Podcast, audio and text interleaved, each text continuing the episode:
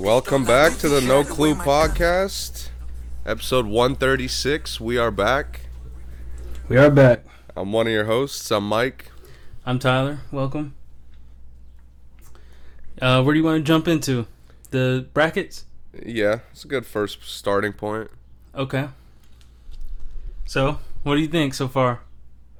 Oh, it looks compe- it looks competitive. Yeah, it does. Looks very spread out. I mean, a lot of that is, you know, how the teams ended up getting seeded. Yeah. Uh, but this was because of the year was so messy. Mm-hmm. Uh, there, there's there's probably gonna be a lot of sleepers. Yeah. Good point.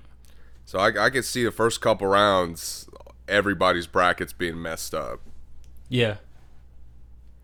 Yeah. It's gonna be it's gonna be wild. Those all the um seven and ten matchups this year look really, really good. Yeah, Um, Georgetown's down at a 12. Uh, I don't know about that. Um, man, VCU's never an easy win. no, never, never. Maryland's looked good second half of the year. That Maryland UConn's gonna be a battle, for sure. Uh, yeah, man, this is it's gonna be exciting. Uh, I I always look at the for me the biggest matchups to start with are eight nine. Yeah, they uh, are. and Wisconsin and North Carolina for me is like I'm I'm gonna do my best to catch that game. Yeah, that's gonna be a good one for sure. For sure. But, if if anything, since I haven't watched a ton of college basketball this year, and it's all like kind of pieces of it, Mhm. I, I want to spend the first two rounds really seeing some of these top tier teams. Mm-hmm. Like I've missed out on like I haven't seen Virginia all year. I've seen Kansas I think once. Yeah. You know, the, and a lot of these top teams like Michigan, I have I picked to go far, but I really haven't seen them too ma- too many times. Yeah. Uh, it's just kind of me relying on them continuing their hot streak, Mm-hmm. and they're just a program that's used to the tournament. Mm-hmm. So that's kind of where my confidence is with them. Alabama's a team that's played really well all year. Haven't seen them at all. Yeah, I caught a, I caught a few Alabama games. They're they're tough. They're tough. Yes. Uh, Pitino's gonna have have it that first round. Uh, tough tough early round. You know, I I really uh I, out of all the teams I've probably seen. I've seen Iowa a lot. I've seen Gonzaga a lot, and I've seen Carolina a lot. And that's really probably it when it comes to teams I've seen more than two or three times. So to your point, yeah, I mean, it's, it's a lot of teams that are kind of under the radar this year. I've seen Texas Tech a lot too, obviously. yeah, me but- too. Yeah. It's just interesting. Like, uh, like Villanova, I've seen a number of times, Mm-hmm. and they've kind of showed me both. You know, flashes of what made them really good, and flashes of why they slipped in the rankings this year. Right. So it's gonna be weird. A lot of teams just haven't had the opportunity to like use this season to get better. Mm-hmm. And I'm curious if if a couple of these teams figure it out, and all of a sudden we have like a, you know, I don't want to throw out a school name, for example, like a Liberty all of a sudden makes a run. You know, Yeah. somebody Yeah. random. Mm-hmm. I will say, um, Illinois is really good, but uh, to me, going into this, they weren't top four seed good. The few games I've seen of them, but they're you know they're fourth of the bracket is it looks Winnable. yeah it looks the most winnable to me out of all the number one seeds I agree. because I don't really see anyone they have to go through that's like really, really tough. Oklahoma State, maybe. Um, I, Other than I, that- I saw a little bit of uh, Tennessee, and you know, if Tennessee gets that far, I, I don't think that's going to be much of a challenge. Tennessee and much of a challenge for who? For, for Illinois? Illinois. Yeah, I don't. I don't either. I don't either. I would say Oklahoma State's probably their biggest challenge down there. Houston is okay. That's fair. West Virginia is okay. But yeah, um, Yeah, Baylor- Houston, I just haven't seen at all, so I, I can't really say much. They got a lot of transfers that this year that um, makes them pretty tough. Uh, Baylor got a tough one. North Carolina, Villanova, Tech, Arkansas is pretty good. I saw them play once. I saw Ohio State play once. They're tough. Florida's pretty good. Always pretty competitive. So they got they got a tough one. You know, I, I picked Wisconsin to beat North Carolina. I uh that's one of those that's up in the air for me. Because Roy can coach his way out of those kind of games, but you But Wisconsin could battle their way out of those games. they can. And I and looking at North Carolina's roster, this is probably one of the worst they've had. yeah. No offense to those guys. You know, they're playing well, but either way, no matter who wins that game is going to be tough for Baylor. Both sides. Wisconsin too. I've only seen Wisconsin play once, but I've seen North Carolina play a lot. But um yeah, for sure. I, I, that probably is the best matchup now that I think about it. Uh, you said that's the one you want to catch the most. I think that probably is the best matchup of the first round. Yeah. Let's see. Uh, Michigan has. They got a tough one. Texas, UConn, Maryland, Alabama. Yeah. This is I gonna mean, be fun, There's man. a lot of uh, in Michigan's side. There's a lot like Georgetown, Mm-hmm. LSU has shown flashes of being really good. mm-hmm. Uh, BYU's always BYU is one of those teams that could just heat up whenever. Yeah. Uh, and so it's gonna be interesting to see how they go. UCLA is in that play-in game, so UCLA may come out of there. They're gonna be competitive too. Yeah, it's gonna be interesting. Gonzaga has to go through Iowa, Oregon, Kansas, USC. Yeah, Gonzaga got the toughest, I, I think. And that's if the if the high seeds, I mean, if the you know lower seeds make it, they got they got a tough way. Creighton is tough. Obviously, Virginia's always tough. So yeah, it's gonna be exciting. Who who do you have um, winning it all? Just just not seeing that much, just from what you have seen, who do you have winning it all? Um, well, I could give you my national championship. I think Michigan and Texas Tech. You think Texas Tech is making it to the national championship? Yep.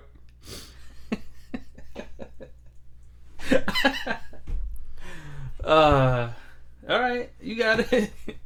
I'm laughing now, but hey, I, I shouldn't I shouldn't laugh because it's very possible. Hey, I, I like I really like what I've seen from them, and I did catch a couple of their bad losses. Mm-hmm. Uh, but every every team in this list had, you know, every team in this tournament had bad losses.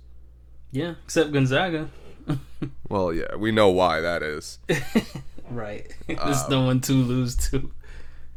And that, to be fair, that hurts Gonzaga in a lot of tournaments. It does. So uh, Texas Tech has kind of had an up and down year, uh, but they have a lot of talent. They play, they can succeed different ways, which I really like from them. Mm-hmm. That's a good point.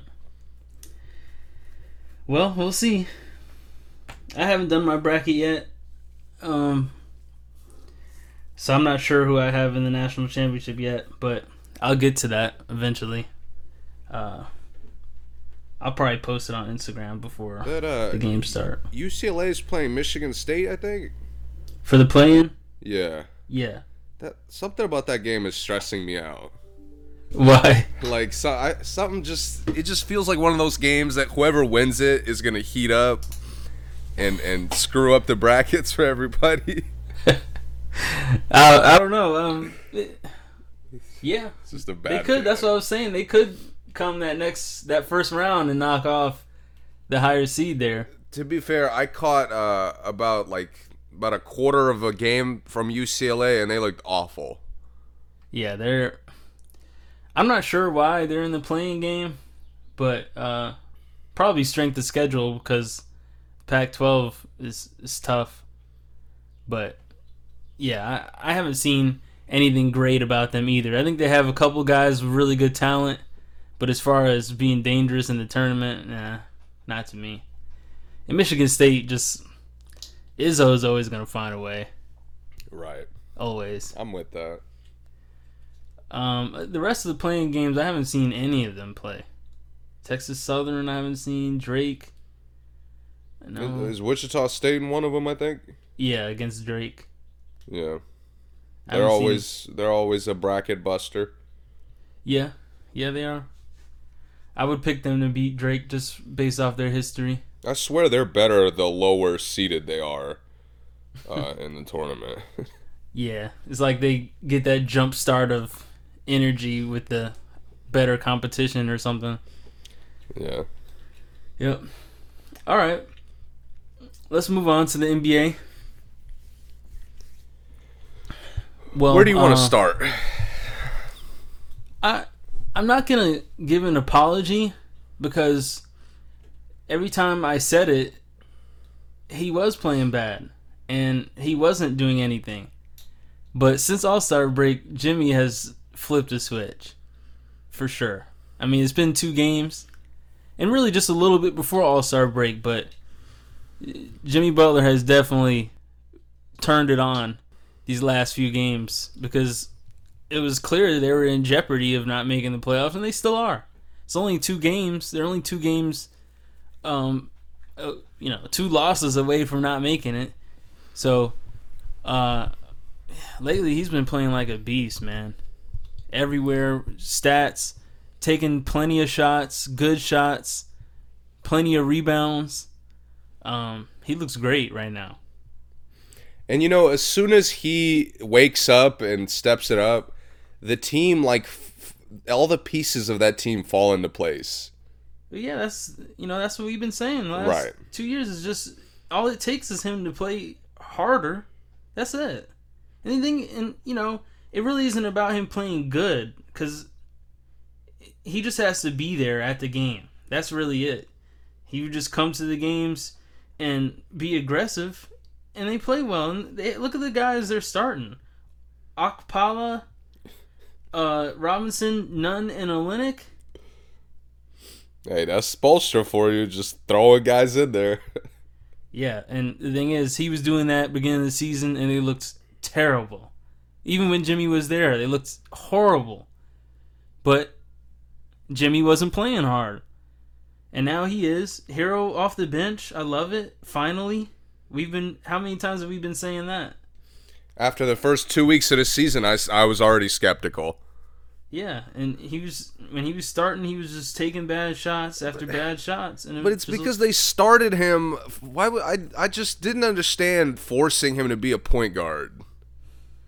no, I, he didn't even understand it, man. Yeah. Nobody understood that. Nobody. It was like it was like for him to play well, nobody else could have rhythm. And I'm like, you know, Jimmy Butler already does enough of that for the whole team. Right. You know, you're you're starting to transition to Bam doing some of those things. Why Yeah. do you have why do you have your bench spark plug trying to like run everything? And the other thing is where Spoelstra messes up sometimes with that. And I guess I shouldn't just blame Spoelstra, but it's the team. Herro doesn't run the same plays that Kendrick Nunn does. Like Herro does that pass off, he goes around a bunch of screens and comes back up to the top of the key to get the shot. Or, you know, get the ISO off the switch. Nunn doesn't run that play. So it, when Nunn starts, he doesn't take everyone out of the game for his plays. Because a lot of times, I mean, he just brings the ball up and gives it to Jimmy, and then Jimmy starts to play. But Herro never did that. It seemed like when he's on the court, most of the plays are for Herro to get it back to create a shot. Yes. And there's no point in starting him at the one to do that. Because it, starts the game out where we're just playing Herro one on five every time down court. Yeah, it looked bad and you see as soon as they're getting away from that, they're they're thriving. Yeah. They are, absolutely. Doesn't look like a struggle to keep up scoring with teams. No, it doesn't. Well, and part of it is because Jimmy's giving you 28. I mean, uh, I don't know how to say his name, so KZ, whatever his name is, every he doesn't score more than. Let's see, he scored four points the other night, scored eight points last night, or the night before last. He didn't give you more than 10 points, so it's not about. They don't need to keep up. Like, everyone doesn't have to score for them to keep up scoring Yes. because Jimmy's finally getting the, his share of his points, opposed to him getting 14 points and expecting them to beat these tough teams. Dragic is back playing well. Uh, Well, I guess he's in and out because he, he missed the second game after the break. and, but and Bam Bam obviously has an easier time when he doesn't have to put up 30. yeah, he does.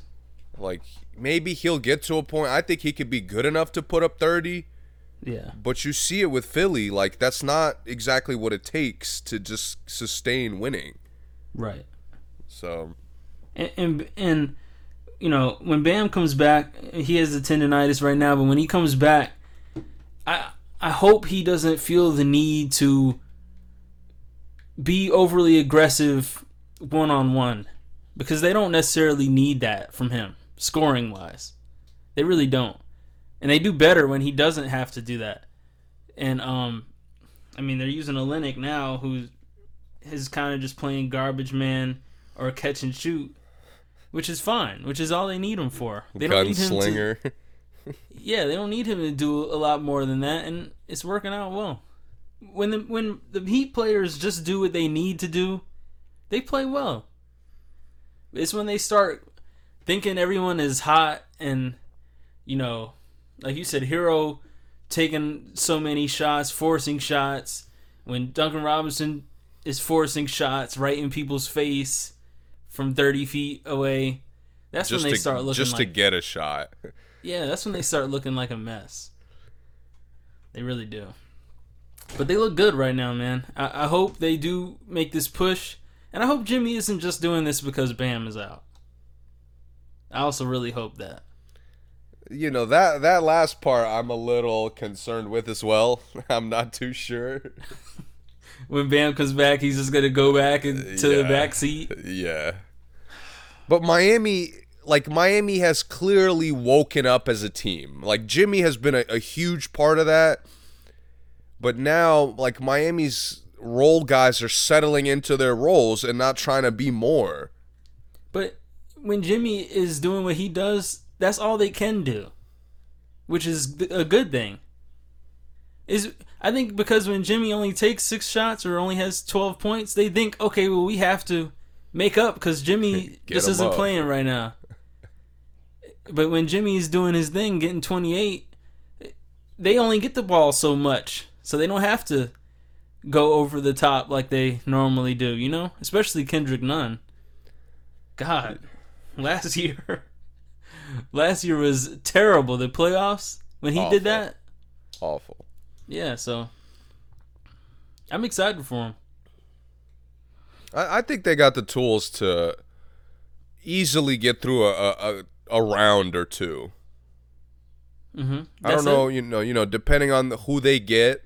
You don't think they'll go back to the finals? No. I I want to think that, but I just I haven't seen uh, a, a finals contender. Is it because other teams got better, or did they get worse? Um, they got to me. Miami has gotten slightly worse. Mm-hmm. Um, and it's actually because of their off their off season moves turned out to kind of be wrong. Yeah. Uh, but that's like you know I I couldn't predict that j- same way they couldn't. Mm-hmm. Uh, but but the biggest thing is just Philly is really good. Yeah. And Brooklyn. Philly's really good, and Brooklyn's. I don't know if they're really good, but they're really explosive. Yeah. So that's I just I don't know if Miami Miami could figure that out fast enough. Right. I got a uh, question for you. Can Indiana be better than they are? Like possibly? Well, LeVert just got back. I know. I mean, even with Levert playing at his best, Can they be any better? Absolutely. Okay. Absolutely. Watch, they're about to go on a winning streak. Well, I, I don't mean by winning. I think they'll make the playoffs, but can they be contenders? Like, like, I guess what I'm saying is, is this the peak? This roster they have is this the best possible roster they could have? Um, Because- If they got someone, they would have to lose somebody, and then someone else would not be doing what they're doing. Like I, I, I watched, I watched this last game. They played the Lakers, I, I believe. uh, Phoenix was the last one. Oh, Phoenix, Phoenix, yes, Yeah, yes. Levert's first game back. Yes, Levert's first game back. McDermott had 22 off the bench. Um, McConnell was he didn't have a lot of points, but he was all over the place like he normally is. Um, all all the bench guards came in played well. Holiday played well. Lamb wasn't there. Warren wasn't there, but this the way they played in that game. Brogdon played great. Sabonis was elite. Turner looked great four blocks, eight rebounds, 16 points. I love it. I watching them, I could not imagine them being better than they were that night. Like I don't know what else. I mean, I, obviously Warren being there makes them a little bit better, but like I can't imagine McDermott having 22, Brogdon 25, Sabonis 22, a triple double. But that's the thing. That's the thing. You're in a best case scenario. Levert and Warren are there, Yeah, and you don't need as much of those points from those guys. Right. But I, I guess what I mean is is there any roster move that would really improve the Pacers? Um, Like I feel like they're I feel like as a roster, I feel like they're at their peak. Like I this mean, is it. Demarcus Cousins can make them better, obviously, but he's like, he's like the cheat answer, you know. Yeah. He's like the guaranteed right answer on a, on a quiz. yeah, cuz I mean, he doesn't he can't make a lot of teams worse. Right. But yeah, okay. Um, but my thing, I I gotta see like Levert at eighty percent Okay. because Levert, like Warren, Warren kind of showed us glimpses that if they have an elite scorer, all the other stuff they do well can make them a really successful team. But Okay. but but Warren is not an unstoppable bucket machine like LeVert could be. Uh-huh. Like Warren, you know, you put a Jimmy Butler on TJ Warren and you take him out the game, and that's that's it. Yeah. LeVert is too talented to just like individually eliminate from the game. Right. And they finally have a guy who I think could give them that sec the like the second unit minutes to do that. Mhm. And that's really that's been the only thing holding them back is how limited they are offensively. Mm, okay. because all that scoring you told me about just now with the box score results, Yeah. it tells me that they're limited offensively. Okay. Because they're asking all these guys to like be like exceed their own expectations. Okay. Like you- you got bench guards, McDermott's leading you in scoring. Uh, every time I watch him, Justin Holiday throws shots up like he's Klay Thompson. Yeah, he does. and I talked about this that. last time we mentioned them is it's it's way too of like a everybody eats scenario over there. He was two for thirteen, by the way. Like, come on. You're the backup guard, dude. If you if you're like two for eight, reel it in, bro. Get a Yeah. layup, get some free throws. Yeah, he was two for eleven the game before that. That's crazy. Yeah, and and that's my thing with them is they they do this like everybody eats, you know, we'll feed whoever is playing well, but that that doesn't sustain good offense. Mm-hmm. And LeVert is finally a guy where now when everybody eats and now all of a sudden we're going hungry because nobody's eating, LeVert will take care of it. Mm, yeah. Like Sabonis can't do that. Uh, Brogdon obviously can't do that, and they're both really good players. Right. But Levert is just like a different. He gives them that like hooper that they've been missing. Yeah. Yeah. So I, I'm very excited to, to see them with Levert. I think they could be much better. Okay. Okay. I was just curious.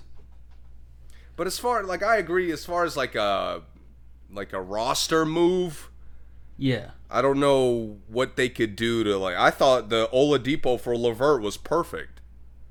Well, it's it's not that I don't think that um their roster is good. I think their roster is really good as far as what they do. It's not like you know top five rosters, but it's a good roster for them. But I, I can't. I would think that any addition, any further addition or subtraction, makes them worse, unless it's like. You know, unless it's like getting Durant or somebody, like getting someone ridiculous. Anyone else, unless they're getting a superstar, I don't think that they get better with any other roster move they make. That's what I'm saying. I just think the way the way the league is playing, like if to me, if I look at how you could score 140 points in a game, Yeah. if I get skeptical about like whether you could really do that or not. Uh huh. For example, I'll give you a, a regular player who I think can make them way better, Terrence Ross. Uh huh. Now, instead of Justin Holiday going 2 for 13, 2 for 11, Terrence Ross could do that. right. And I'm the difference is I'm okay with Terrence Ross doing that because Terrence Ross could also give me 30. Yeah. Justin Holiday's, you know, he's gonna throw up the same shots every night. Right. So Max that's 25. it. Right? It's just it's just explosive scoring that they're always missing. Yeah, I gotcha. Even with like Oladipo at his peak, some for some reason it felt like they were missing that. Yeah. Yeah.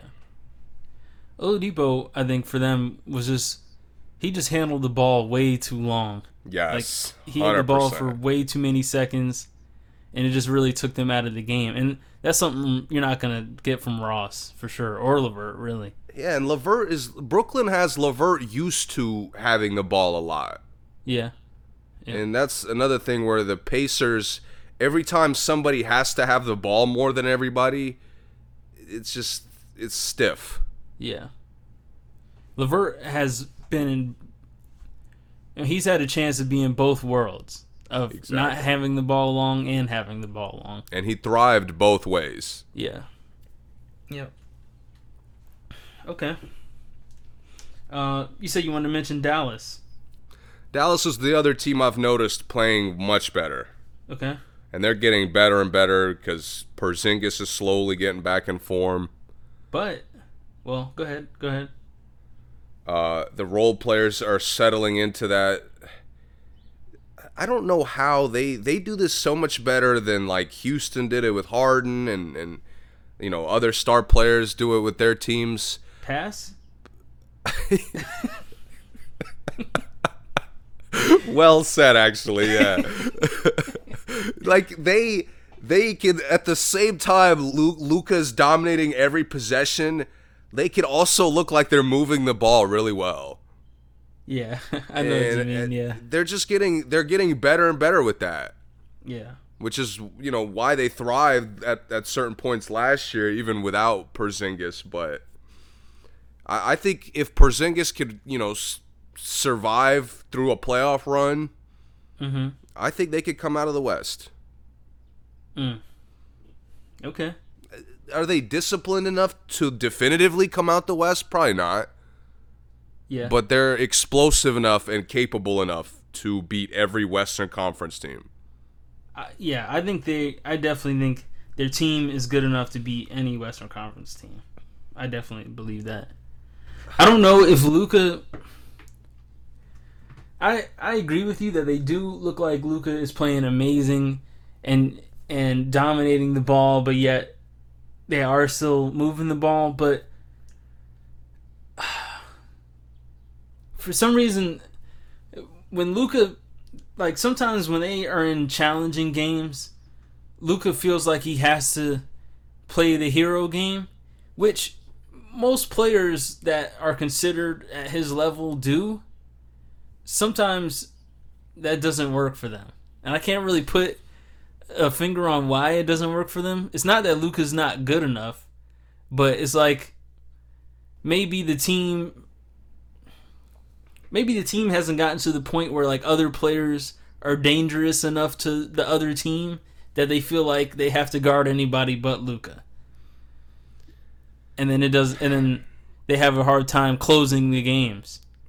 But you know, unless Luka hits a game winner, which he can do, obviously. He's hit like 3 already.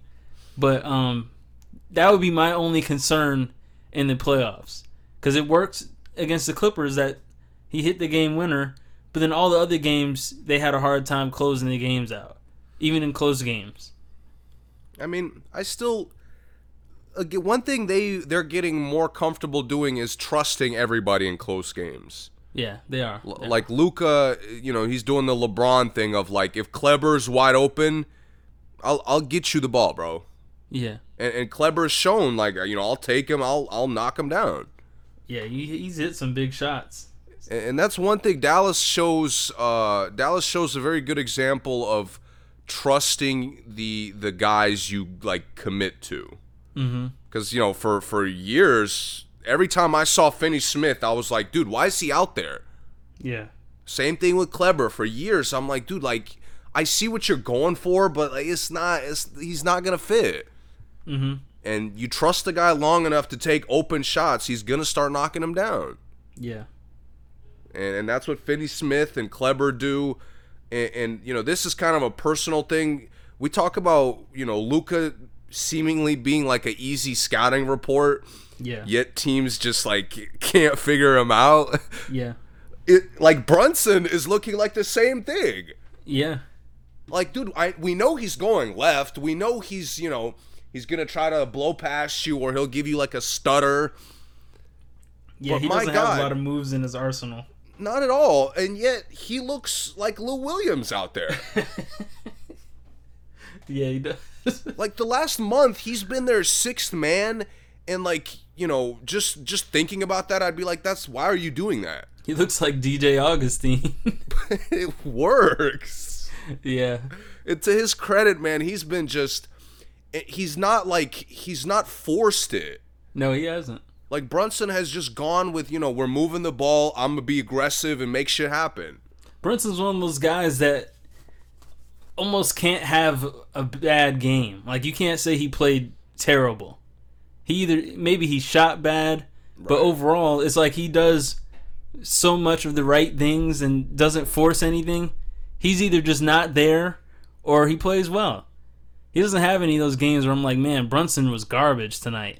And that's one thing i love about dallas offensively Yeah. is like you know Tim Hardaway Jr. is a big piece for them, but he he only has two levels. He's either making shots or he's missing shots, Yeah. and and that's all their role players other than you know the two stars. They just either make or miss good shots, Yeah. uh, and it kind of it keeps them it, it limits the decision making to the guys that should be making most of the decisions. Yeah. Yeah. You're right about that. I still I still question their defense though. Yeah, I, I do too because at times they look really undersized, even with Porzingis out there. Yes, they Um, rebound. they rebound like soft, really soft. Kleber soft. really can't guard anybody. um, he can't. He can't guard people for like long stretches of time. Yeah, right, he can guard someone on one play, then the next play down, just go right back at him, and you got an easy bucket. I hate. I hate how athletic he is for like no reason. yeah, He's he's like a three and D guy, but they constantly find backdoor lobs for him. yeah. It's Yeah. so annoying. But, But like, also, if you're not paying attention, he'll randomly go pin you on the glass. yeah. yeah, him and him and Finney Smith, like when they get those guys playing well, they're they're like an elite team top to bottom. yeah, they are. Yeah, you're right. And the fact that they've found ways to get those guys to play well, again, it, it just speaks to Rick Carlisle's greatness. Yep. Rick Carlisle's the only dude who could just sit, sit like good players. Well, I won't say good players, but someone can have a good game and he'll sit them the next game just to like try somebody else. Yeah. Like um, uh, Wes Iwundu was playing well for them at times, Then all of a sudden he just wasn't playing at all for like you know a long stretch of games. Um, They do the same shit with James Johnson. yeah, They'll throw him out there like, oh, oh, this team. I'm sure this team forgot about you, James. Go get him. yeah, And he goes out there and like again, similar to Brunson, teams acting like he's like a unicorn. They can't figure him out. yeah, Like he's just attacking bigs off the dribble, and they're like clueless all of a sudden. yeah. and he's getting like random ass and ones and free throws and it's just I don't know man Dallas is very simple and yet very effective which I really like from them James Johnson does that same double inside out spin on everybody. no matter what size you and are. And it works yeah, it does. so annoying Yeah. All right. Um what else have we seen in the league? I want to you know I hate to be negative but a lot of people you know saw Anthony Edwards uh getting his career high and were like wow like he's you know breaking out dude that was some of the worst individual defense I've ever seen out of a basketball team. Who was guarding him? Everybody? Everybody, but the the problem is, and a lot of teams have done this to Melo. They attack him out of pick and rolls. He was going at Melo every time. He was, dude. He was get he was getting the Melo switch and literally clearing it out. That's crazy. He did it. I I saw I think six buckets just off of oh Melo's on me. Forget the offense. I got this. and it was just like ruthless. Like it was try. You know, he'll blow past him, dunk. He'll rise up in his eye, hit a shot, do the do the Melo celebration right in his face. it was, dude. Melo, Melo, it, for some reason, it, like his whole career, he, it looks like it hurts for him to get low on defense. It does. Like Melo on offense, he looks smooth. Like you know, he's got the guard skills, the touch, and then on defense, he looks like LaMarcus Aldridge a lot of the time. What was funny about the Blazers sometimes? Lillard has to be like the big brother when the when the rest of the team is his little brother getting bullied, and Dame has to come back on offense and like make up for everybody by being crazy spectacular and like but really hey, being man, a killer. Huh? That's that's just that worries me as far as the Blazers go though because you know the Lakers are going to do that. of course. So they're gonna have to, and the way they rely on Melo's bench scoring, it's it's not as much, but it's similar to like how Clarkson has like hid a lot of Utah's problems. Yeah. Melo's doing the same thing for Portland's depth. But the but the problem is, I mean, the reason why it's worse for Portland is because they have guys that don't need to, that they don't need that. Like Rodney Hood, where are you? You would think. Rodney Hood would be the best player off the bench on the Jazz, other than Clarkson, easily. Um, And you'd notice it. I mean, Simons probably would be the best guy off the bench, other than Clarkson there, and Simons, Little, and Hood give them nothing. Especially when Derrick Jones Jr. goes for zero as a starter, then Hood, Little, and Simons, you know, Combined for like 12. Yeah, fourteen. No, Come on, man, that's not gonna work. no, it's not. And the thing, the thing is, I try not to be too critical about the Blazers because again, they're still missing three starters. But it it just gets to a point where like, man, can Lillard get any help? Uh, but It just looks hopeless. they're missing about, uh, you know, thirty plus average points with the three starters out. So I get it's tough, but they need to keep that playoff spot, man. They need to, because that's the that's their only chance of having those three guys back this year. Collins, McConnell, and um, um Collins, McCollum, and Nurkic. But yeah. I mean, Collins is nothing to me. Like he's if you you know he's not like somebody you're missing and struggling without. Well, they struggled defensively without him though, because he was there. They struggle defensively with him. So Yeah, of course, but he was there like uh he was there like um trying to think of a of a player. Well, he was there starting center that Nurkic couldn't guard defensive player. that's fair. Yeah. And I mean, he was just strong, just he was just their strong starter.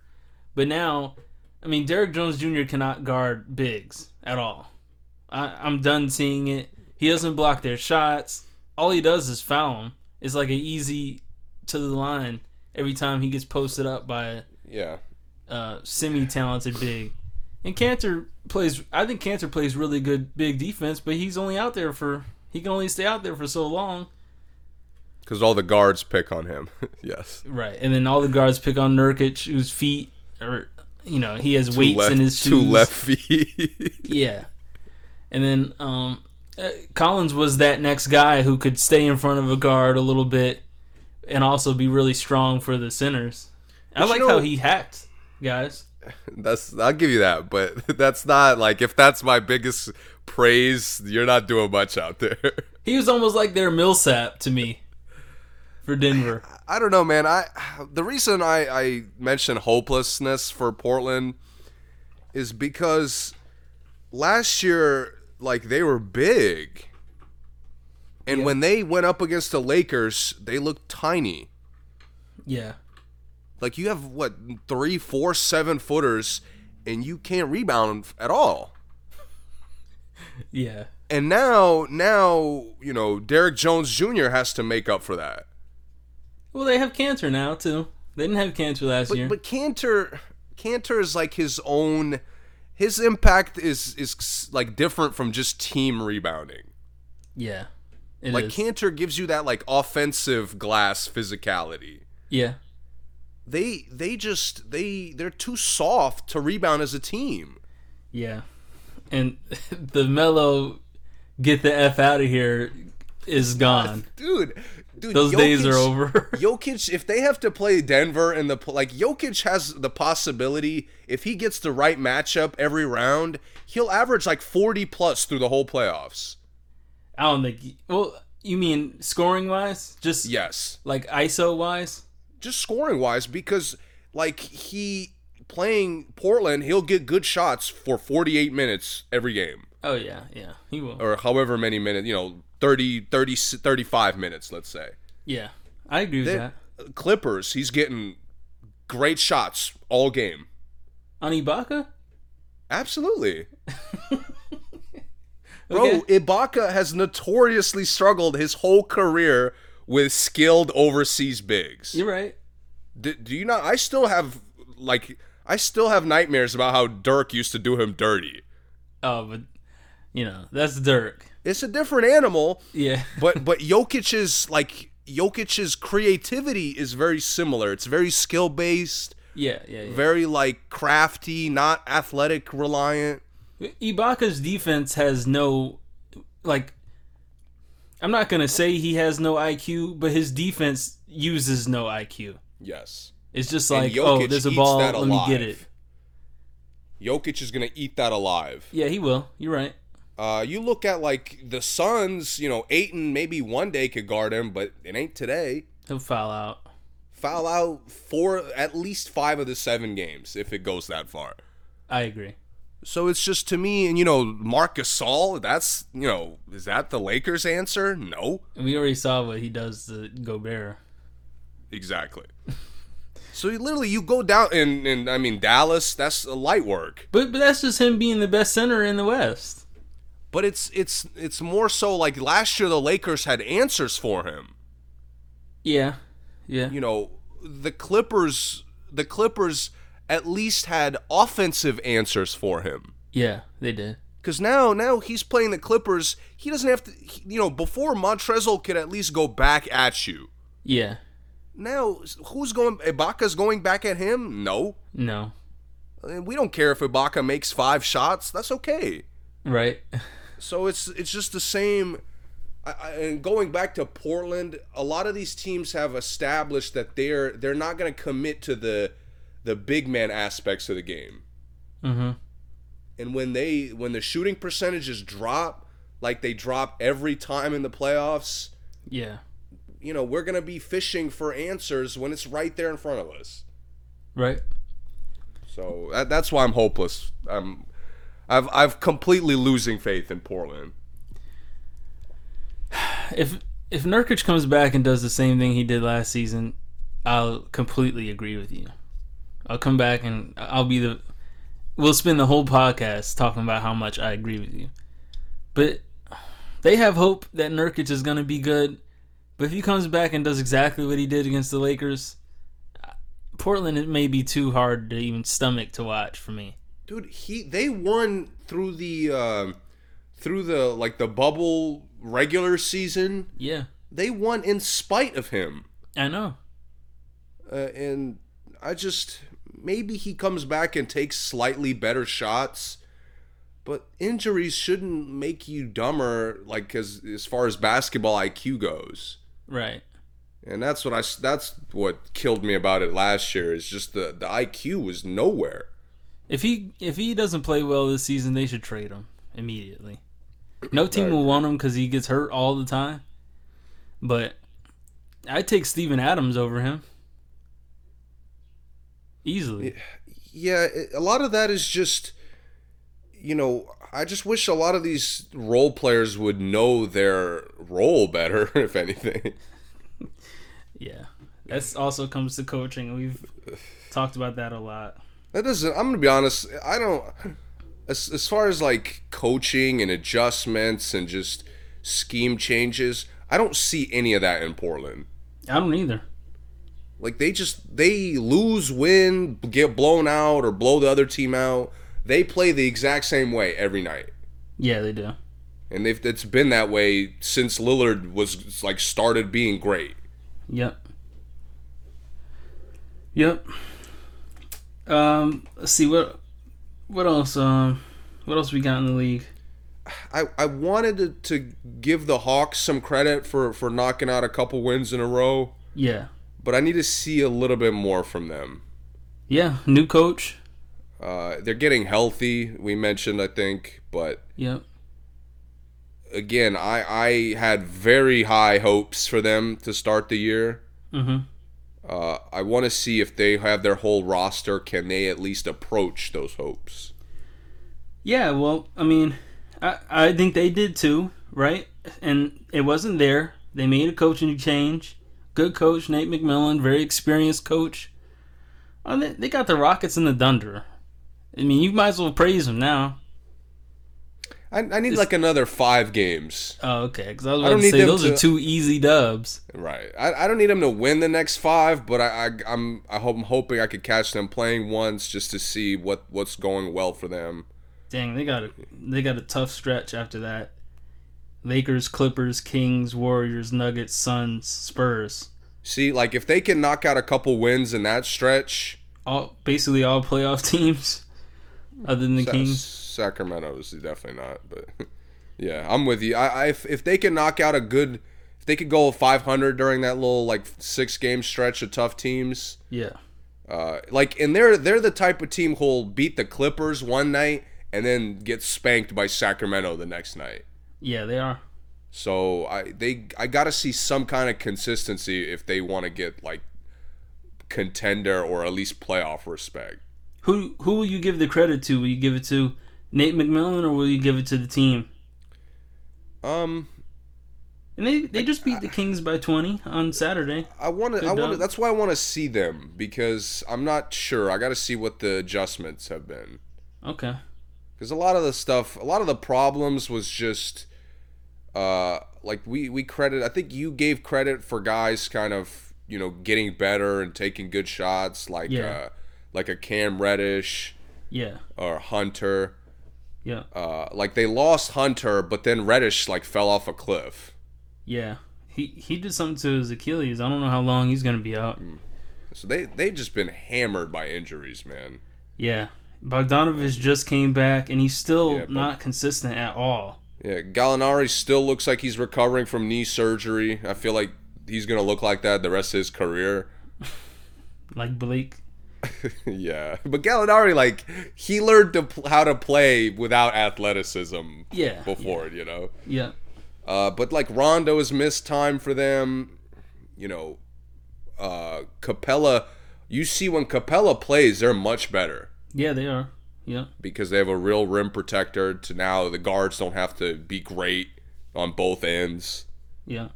Uh, and Capela, to his credit, was just giving them monster production. Yeah. But Uh. again, I, I want to see them before I really get into depth. What what's going on over there? Yeah, and Kris Dunn, we still haven't seen him yet at all. Because they still really don't have a backup point guard. They've been using. Um, who have they been using?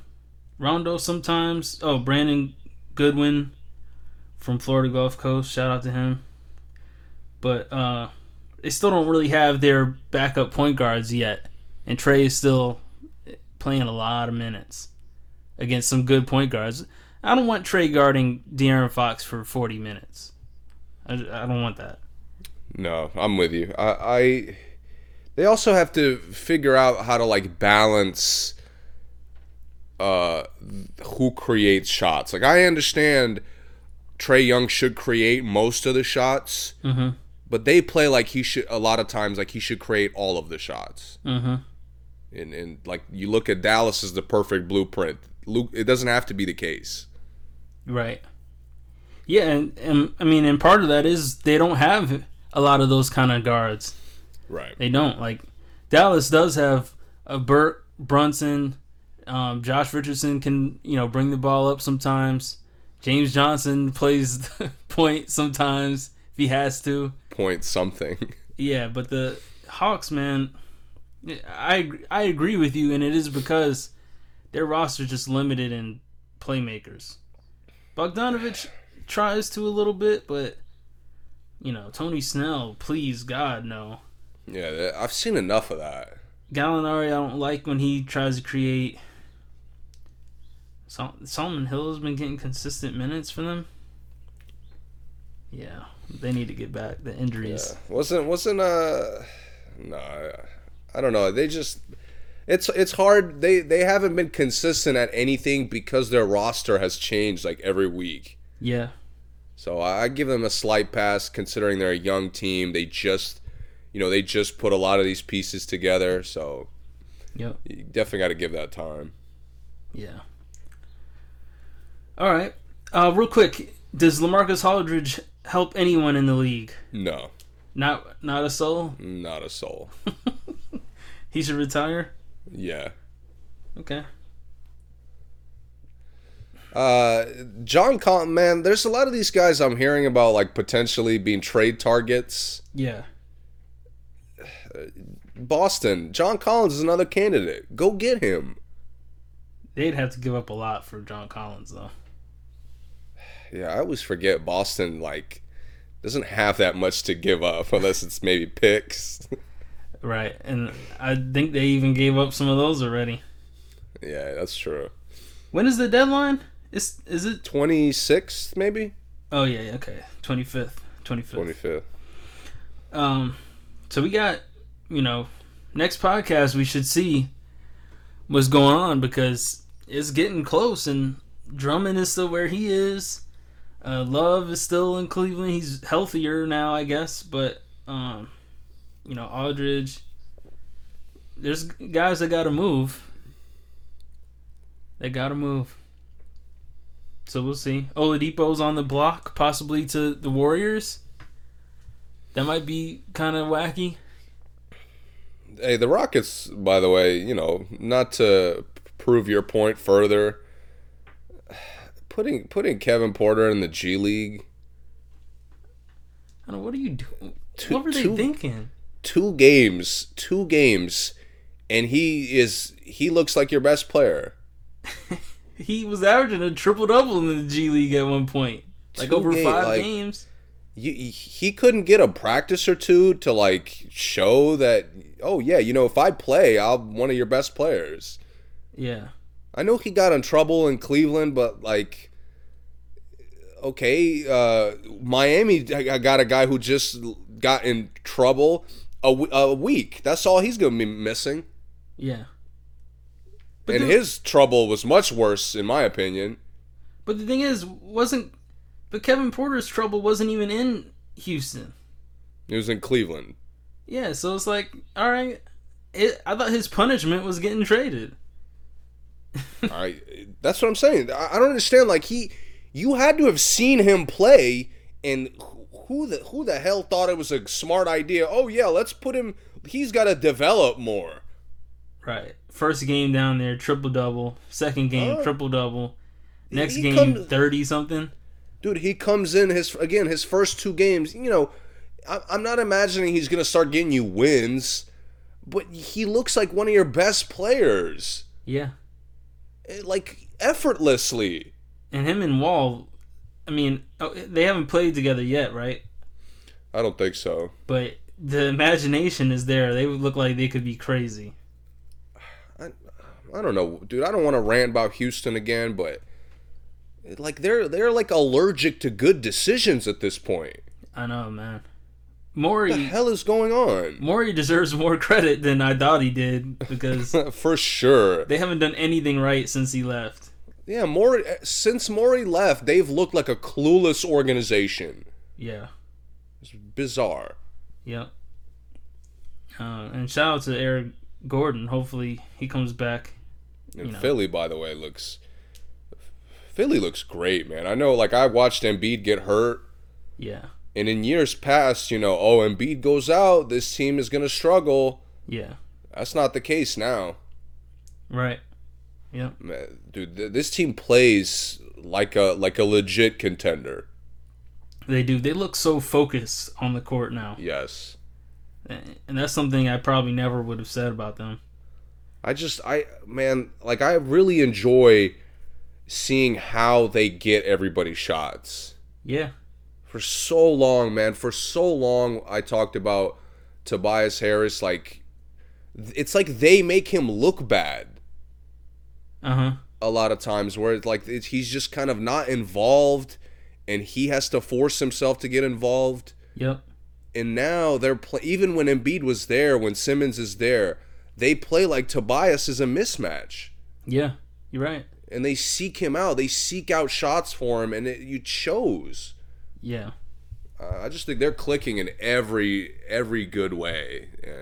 I can't really picture any Eastern team beating them right now. Is uh, Ben Simmons the defensive player of the year to you? Um, he's the most noticeable one Okay. for sure. I mean, he's the only one that I've seen like change games with his defense. Did I ask you before if you thought Marcus Smart like could possibly win the defensive player of the year Yeah, we've talked about this. about guards?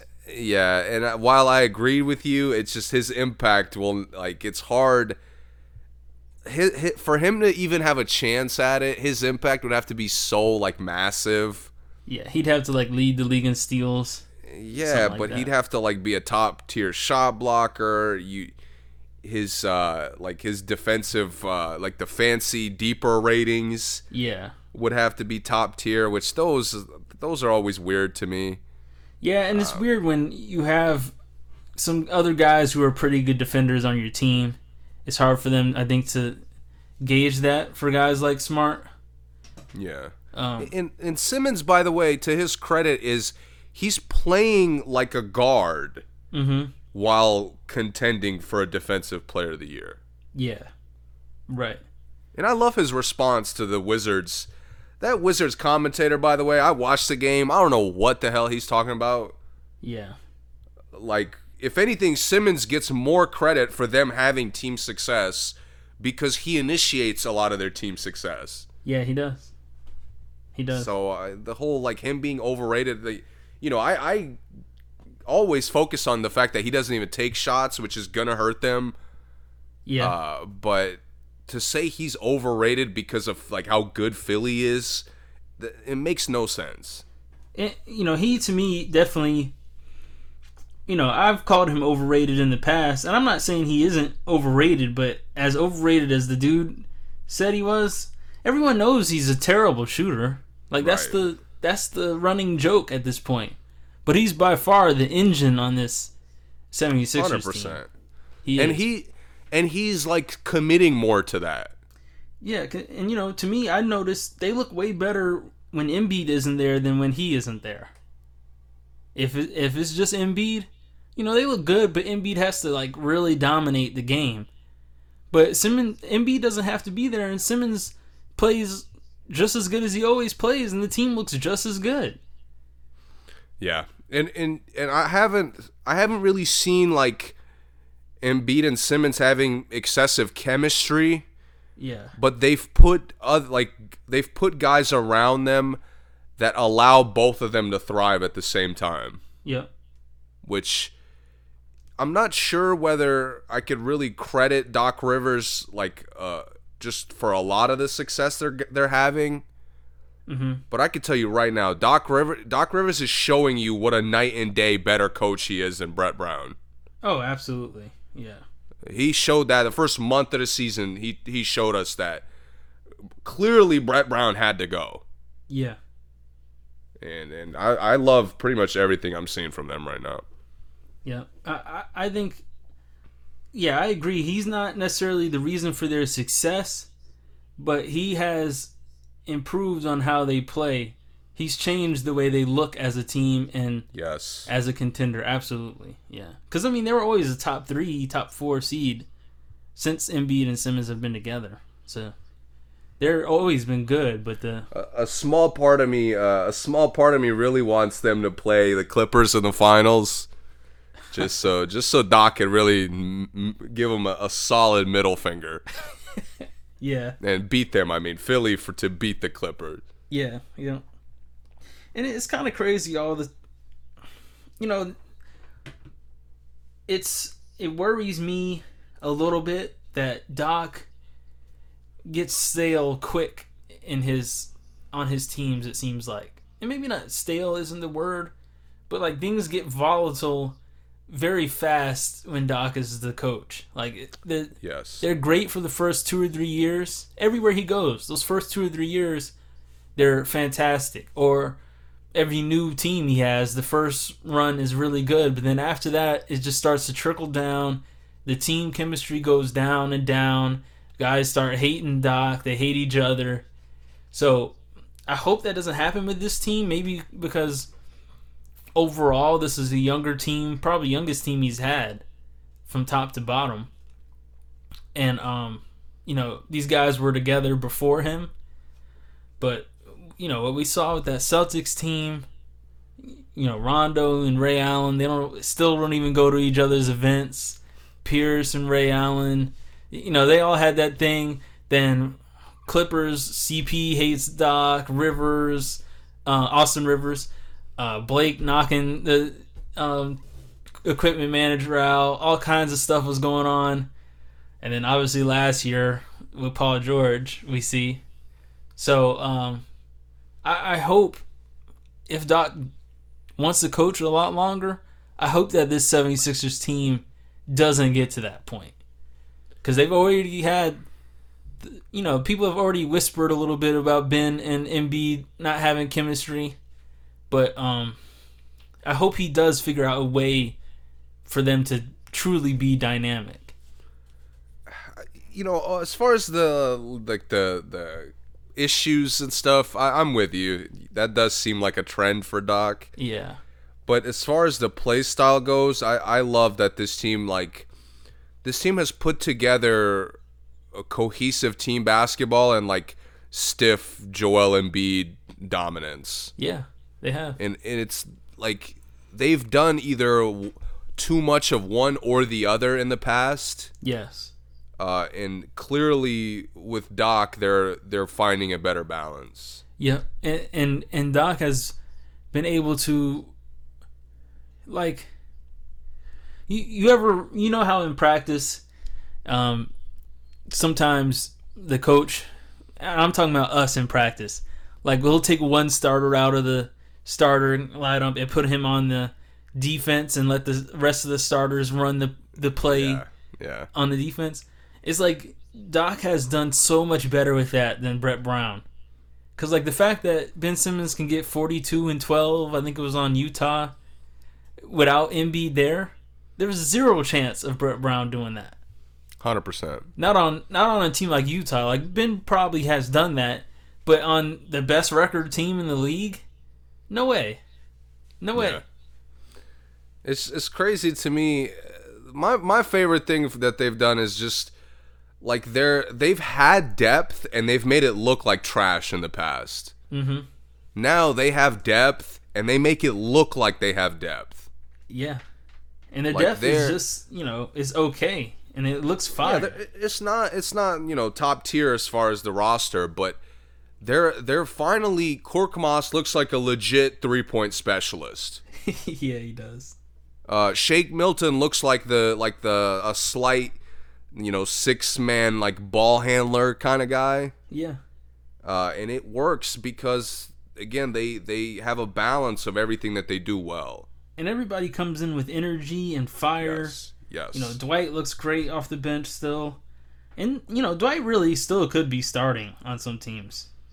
The way yeah, he's he just playing, it's just he couldn't play like huge minutes, right, right. but he definitely could start on most teams. And Thybulle is just Thybulle just does everything. Whatever else they need Yeah. to do, Thybulle gets it done. Yeah, more teams need a Thybulle. Yeah, I, I told you before he reminds me a lot of um, prime Sefolosha, when Sefolosha was at his peak, defense, slashing, you know, hit open threes, and that's really all you need him to do. I don't need anything else from him. But um, they look good, man. Even he got Mike Scott playing good minutes and playing well. Right. Yep. All right. Anything else for the league? Anything else pressing? Uh, you know, Kawhi, Kawhi thinking the inconsistencies are the problem. I'll just say, uh, you know, I think two star players having zero chemistry might be the problem, but Yeah. who I'm not. Maybe Ty Lue knows better. Doc, Doc clearly didn't know shit. Yeah, I, it's just a ticking. It's a ticking clock for when they split up. Really, they have zero chance of winning They this. fooled me. They fooled me with their ball movement. I kept trying to give them credit for the the fact that they move the ball well. It's fluke. this year? Yeah. Oh yeah, yeah. It's fluke. They they're try. They, it's not that they're they're not bad defensively. It's teams don't respect them defensively. Which is insane because Insane. they should be the most respected defense. Yeah. It, uh, your your two star players have no chemistry. Simmons and Embiid at least have some. Yeah, they do. Yeah. Uh, your your two star players like they they look like they don't they literally don't speak to each other out of the games. Mm-hmm. They don't speak to each other in the games. Exactly. uh, and on top of that, you now your lack of depth is starting to show. Yeah. Like as the season's getting longer and more exhausting and the games are starting to stack on each other, you know, guys are getting tired, missing time. Yeah. Y- You have no depth. You threw it all away. Reggie Jackson cannot carry your bench. It just it just isn't mean- gonna happen. You know, Jaxson Hayes trying to end his career. A lot of guys are going to do that if Reggie Jackson's the rotation guy trying to take a charge. I love Jaxson Hayes so much. yeah. they should have let him get away with that tech. It's you're right. He earned it. I just hate I hate that they've in, they invested all that money in Luke Kennard and like he's nowhere like he's useless. yeah. Yeah. Well, Detroit Detroit was making him look like a fucking elite like uh, like a JJ Redick type with less less threes yeah. and and you bring him in and you're like he's like Klay Thompson that's forced to dribble.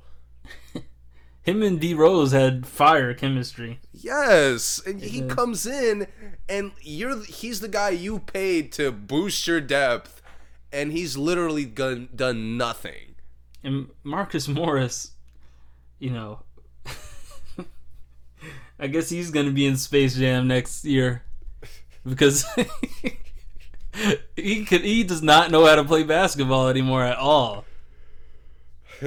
he, he looked bad yesterday, He's looked bad the last few games I've seen him. Like, who is this guy?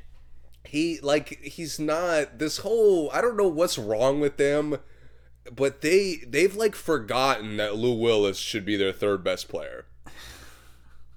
They have completely. Because now like now Lou Willis played bad for such a long stretch of time. Yeah. Now you're like other guys are touching the ball as much as him in the second unit. Yeah. And I could have told you, even with Lou Will playing well, that's trash. Ty Lue's moved to Terance Mann getting 27 minutes. Dude, you know, I I I was excited about Terance Mann coming in. Yeah. Never would I have imagined that some idiotic organization would force him into being a point guard. Me too, man. Like, what is that? What are we doing? I know it's crazy. We can't we can't break the bank for Rondo or, or D.J. Augustin, but we'll develop a guy who probably never played point guard in his life. Dude, look at the listen to this um this depth chart. Like this is in order of how they came into the game and in order of minutes off the It's bench. awful. It's awful. Go ahead. Obviously, Ibaka, Leonard, George, Batum, and Beverley started, but this is from most minutes to least, starting at most.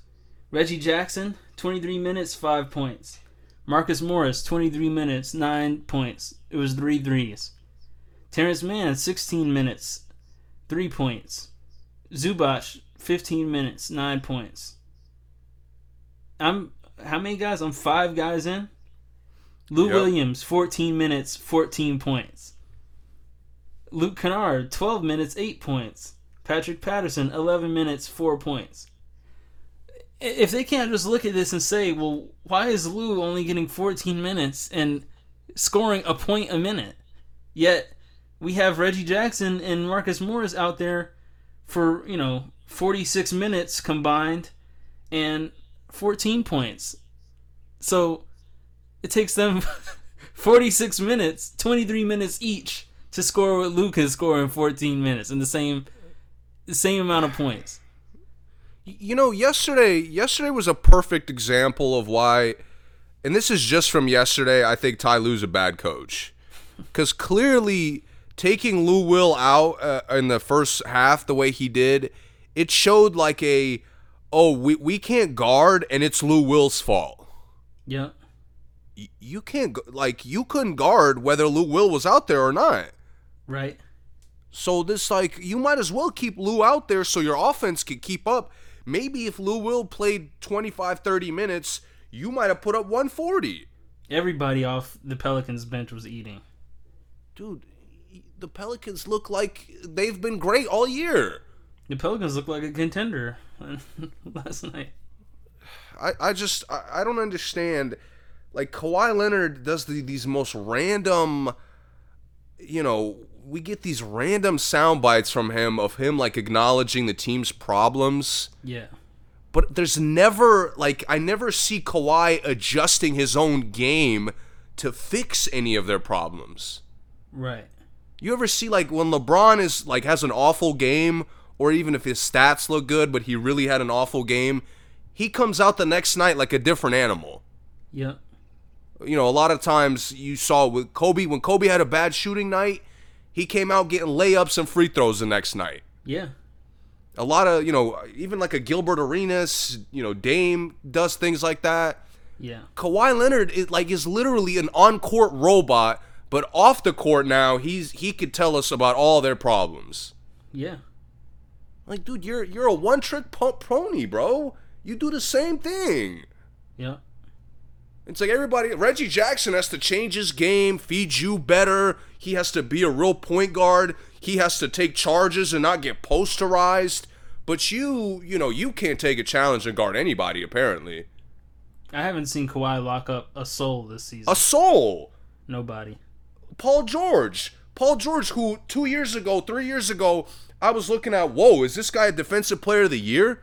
Yeah. I'm, I look at him now, and he literally he's running around on offense, but guarding a, a guy on defense. No, I can't do that. Right. I can't do that because I'm spending all my energy playing like Ray Allen. Apparently, This guy, yo, this guy has to look. He has to watch Damian Lillard light up the All Star game for him to be like, oh, maybe, maybe him sending me home years ago wasn't a bad shot after all.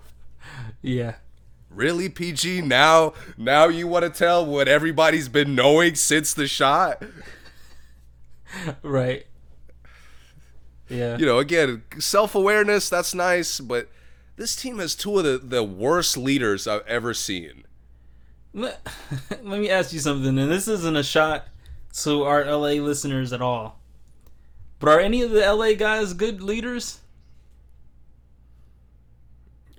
I mean, LeBron, LeBron's an, a good on court leader. No, I mean LA born guys. Oh, oh man, that's Where we at? We got Harden, Westbrook, no, Kawhi, no, Paul George. no. Who else is from LA? Um, I mean, Kevin Love was a LA guy. Didn't really lead Minnesota much. no. Uh, I can't really. DeMar DeRozan's an LA guy, not much of a leader. He's the best out of the ones we said, though. But he just now, like he just now, or maybe like last year, Yeah, yeah, started leading. right. He, but he decided to learn. That's the one thing that separates him from the other guys. Other guys have no. But it took him a long time. I'd give him more credit if it didn't take him like a decade of career. Yeah, right. Uh, but hey, I'm with you, man. The- Hey, I'm just, just saying. No, no offense to the our LA listeners, but hey, It's just I like you know a lot of the other guys. Like I know Harden's flaws. I know Westbrook's flaws. With Kawhi and PG, they try to make it seem like their flaws aren't actually flaws. their personality flaws or their game flaws. Both, Okay, yeah, and it's just bad. It's bad that this team, everything on this team is held accountable except the star players. yep. That was a great shot. Again, it's nice to be self-aware, but PG, shut up, bro. Please, just stop. Yeah, I he didn't have to comment on that. Like we we know now. Like it's, okay. Like, yo, nothing Dame, like, as if what Dame did in the All Star game surprised anybody that's been watching Damian Lillard. right. That that's the part that kind of annoyed me. Is like he's like like you said. It's like he just realized it at the All Star game. That's the part that was really whack about it to me. But hopefully, uh, I hope they do split up, man. Because I'm I'm just tired of seeing them together. Actually, to, to be honest, if I want to be frank about it, I'm just sick of seeing the Clippers together. I just, I remember having all these dreams about, like, how fire they could be together. Uh, and, and none of those dreams have come to, to pass, to reality. Not one. Not one. Yep. All right. Uh, let's go to music. Well, other stuff. Did you hear any new music? Anything special? Uh, hey, that EarthGang and Wale track, Yeah, fire. really fire. Yeah. super and, and as soon as i saw the, the the collab i was like oh this this is a great collab right here EarthGang is, I mean, they've taken a huge step forward as far as um into the mainstream. Like they, people are recognizing the name now. Finally, yes And they spent a lot, a long time underground. I would say, I guess not much longer than other artists, but longer than many people know. I should say. Yeah, really good track. What else? uh did did uh what's her name wow Jhené Aiko she she put out something right Um, oh no, she put out her first mixtape, re-released it uh from way back. uh okay Yeah, from like uh twenty, man. yeah sailing uh souls is that what it was Yeah, from like 2011 maybe. I, I didn't really see anything new that i wanted to listen to i'm gonna be honest Me either. Me either. uh it's just like it's just bland stuff like nothing exciting is coming out Yeah. they're they're waiting because we're really close to where we can where they can probably tour and perform live more. Yeah, we're we're getting to that point. I'm hoping. A few setbacks, but yeah, spring break is a big setback. By the way, Hey, you remember last year Memorial Day? Oh my god. yeah, Oh my god. It's gonna be rough. I, I've been hearing um, St. Patrick's Day is Oh god. oh god. they didn't they didn't change anything. Yo, I'm hiding in the house for another six months at minimum. Yeah, it's bad. no, but I I don't know. Have you heard anything new though? I haven't really heard anything. No, I haven't heard any. Um, I haven't heard any projects. Just you know, just a few singles here and there, but nothing by any of the huge artists, unfortunately. Um, but I do have to say this, man. The Grammys, I'm over it now. I- Hey, I'll just start with this. Tre- Trevor Noah as host. That was a L. Was it? And I like Trevor Noah a lot, bro. I watched, you know, I watched the Daily Show a ton. I watched the clips on YouTube a ton. Yeah. He's funny to me. Like I, I've even seen some of the. He has a stand up on Netflix. Yeah, the stand up's pretty good. Uh, yeah. But this, I don't know, bro. I don't know if it was the jokes. I don't know if it was just the way it was set up. I, It was just cringe to me. to me, it was almost like the small setting thing they did, the little rooftop thing. Yeah. It was almost too small for his jokes. Like I feel like his jokes would have been better at like a bigger, on a bigger stage. But it was almost like, all right, we have twelve people here, and you, you're making a joke, and like only two of us think it's funny. Like the percentage game made it seem so much more dry to me. Yeah.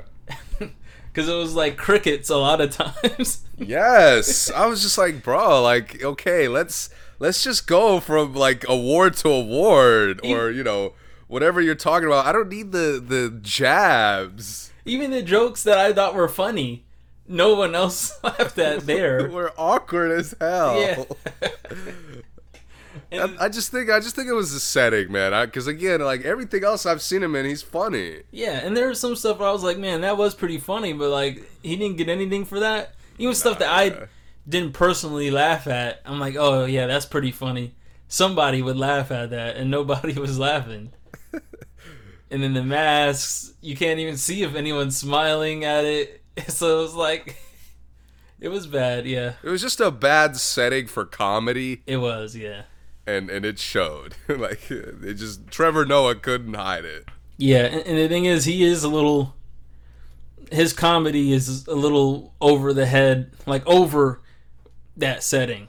Like maybe a Ryan Seacrest little dry joke here and there would have worked Yeah, there. would have fit better. Yeah. Yeah, but the you're right. It was a L. It was a L. You're right. Um, aside from that, like the only thing I don't like about the Grammys is that it really it's so far away from what the average person knows and listens to that it gets to the point it loses its credibility.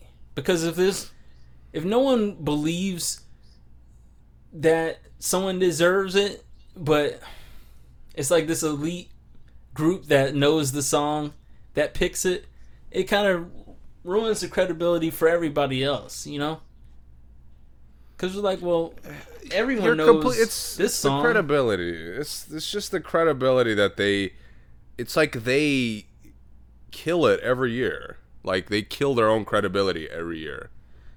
yeah like like best r&b song beyonce black parade tiana major and earth gang collide chloe and halle do it skip marley and her slow down but yet they picked the one song that nobody knows everyone knows these four songs but let's pick robert glasper and her better than i imagined it's like i mean i've heard it but it's like it's nowhere near Collide was huge this year.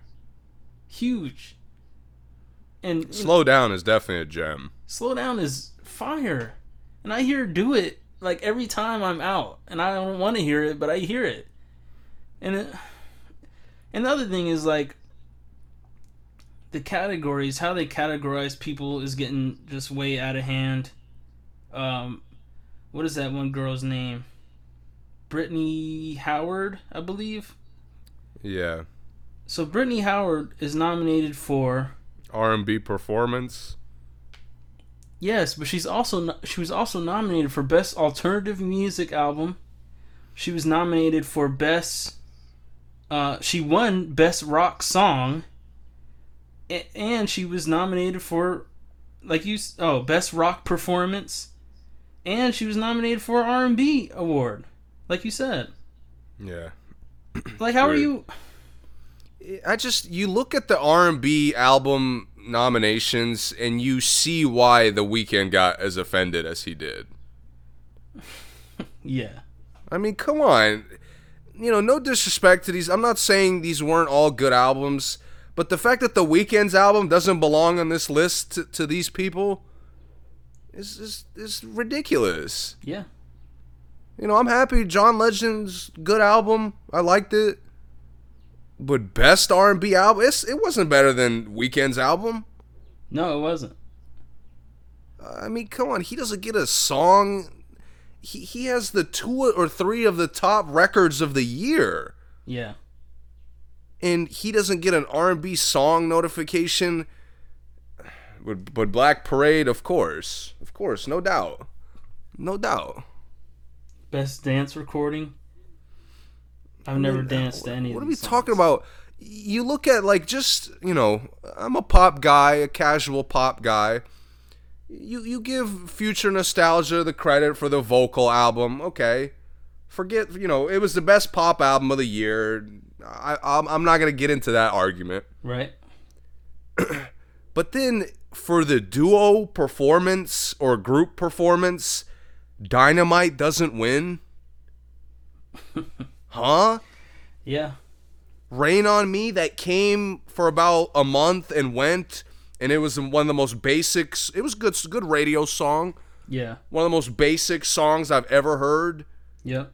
But Dynamite, which is like a mega hit, which everybody loves. People who don't even know about this sound love it. Yep. And yeah, we'll, we'll nominate it, but that's we can't. That can't be the winner. What? Yeah, man. again, I just I don't get it. You know, best new artist, you basically again Megan Thee Stallion had to win that Right. And then because really, nobody, is a new artist at that point?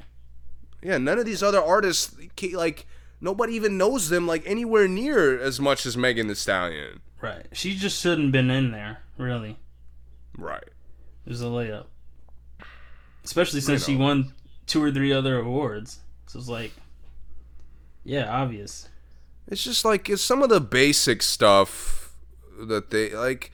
I'm sorry, Chilombo by Jhené Aiko was an album of the year. really?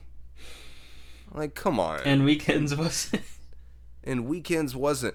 Hollywood's Bleeding was an album of the year, yeah. but The Weeknd's wasn't.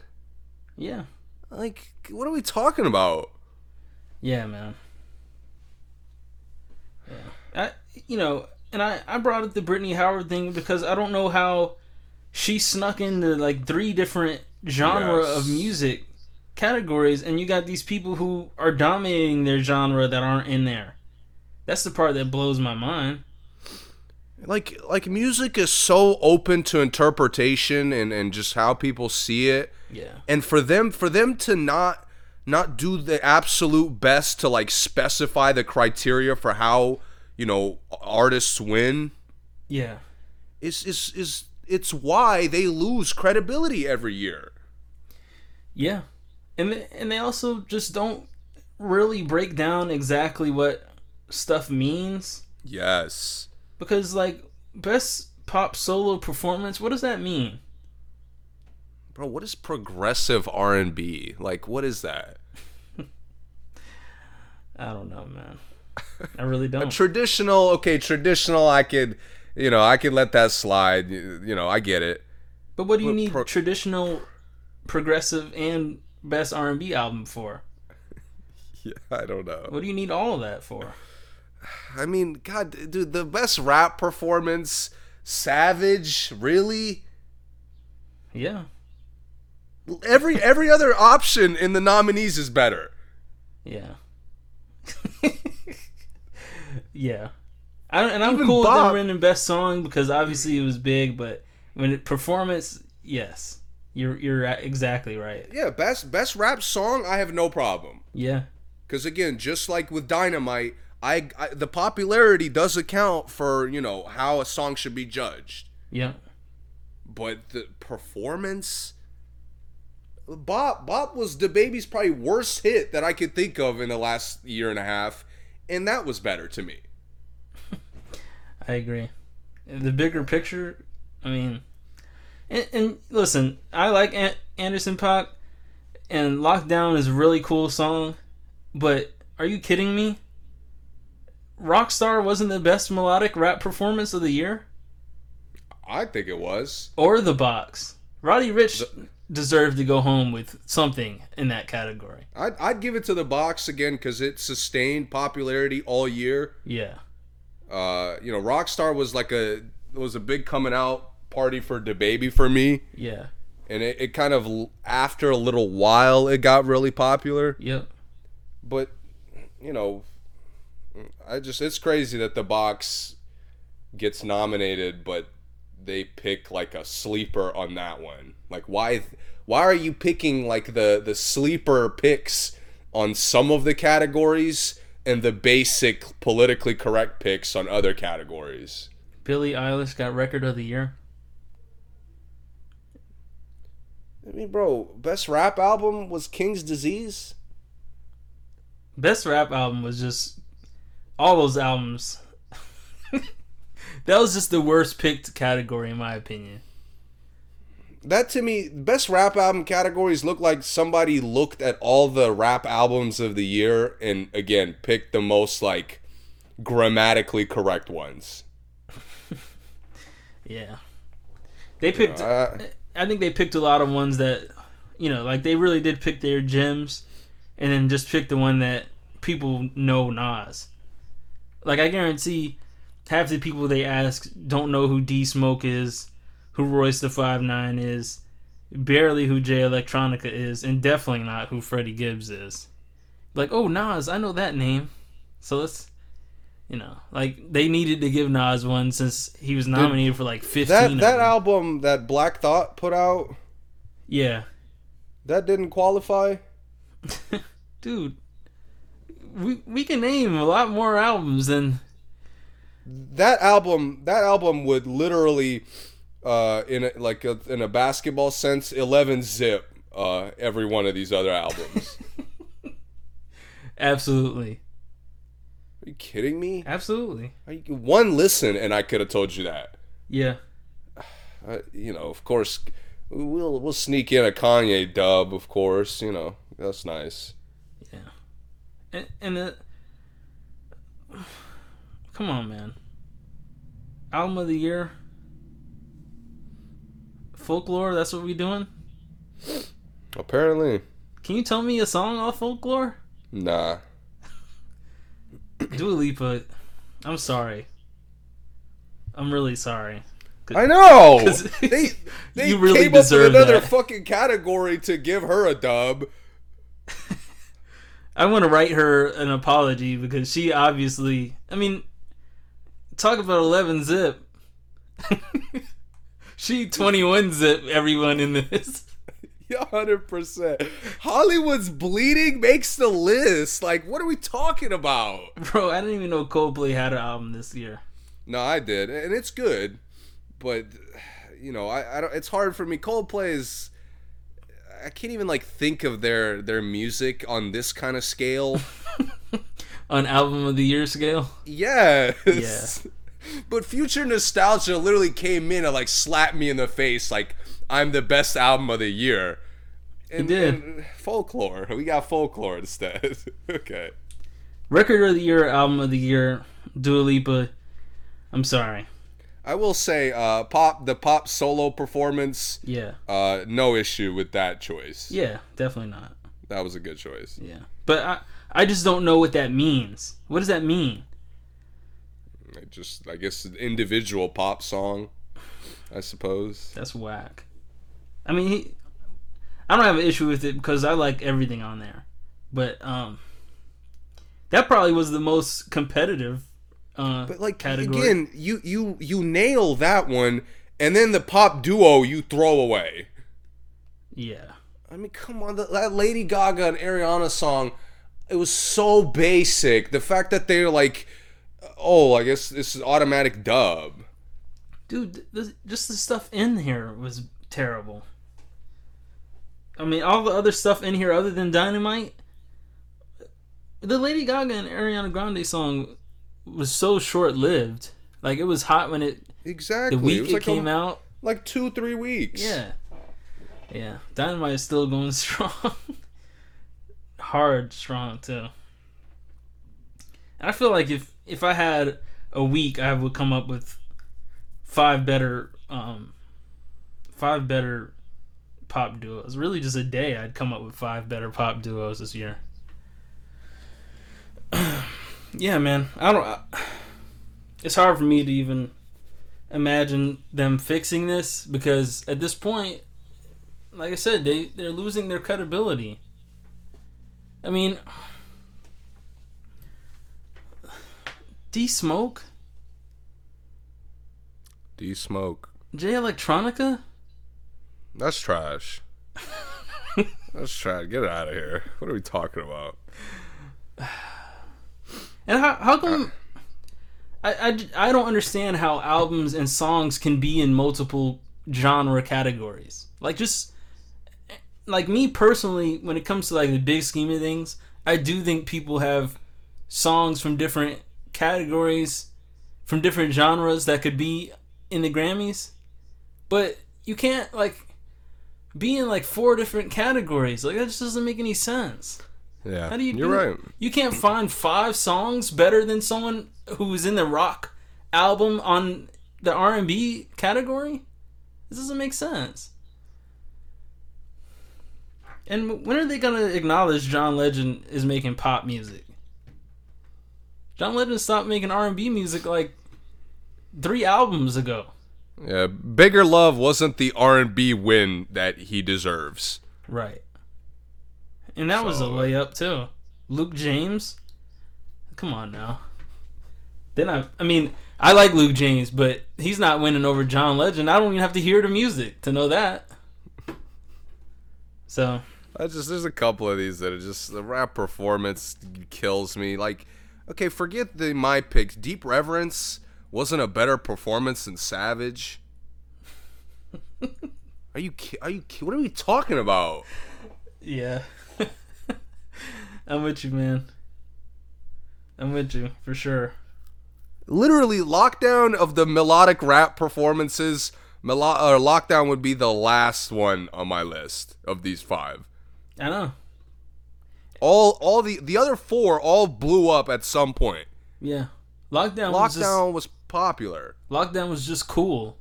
It, it never blew up. No, it never blew, up. It was never hot. It was lukewarm. I mean, the box was hot all year. Highest in the room was hot, hot for like three months. Uh, Laugh Now, Cry Later is still hot. Yep. I don't know when that came out. It's been a minute, but it's still hot. Yeah. Rockstar's been hot for the last like seven months. And Rockstar plays on like every radio station. So when you're saying like truly melodic rap, and you had two people doing it, that's the other thing. It wasn't just like a solo melodic rap. Like I feel like having multiple fire melodic rap performances on the same song should give you a little bit of credit. Like, Laugh Now, Cry Later, like, I still bump when it comes on the radio. Absolutely. That's probably why Drake doesn't even show up to these things anymore. Right. Best rap performance. Come on. and then the the rap out you just like you literally you you brutally you throw your credibility to, to the floor and you brutally stab it repeatedly because this rap album five list is so trash. Yeah, it is. It is. I, I just like th- this shit makes me uh, not want to get into other genres because I'm sure if I listen to country music, I'd look at some of these like, what the hell is this? Absolutely. The same thing with like jazz and stuff. It, you know, rock. uh, You know, a number of years ago, I would have been shitting on the rock categories. I'm sure.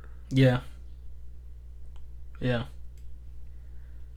They just was they were just giving Fiona Apple everything she was nominated for.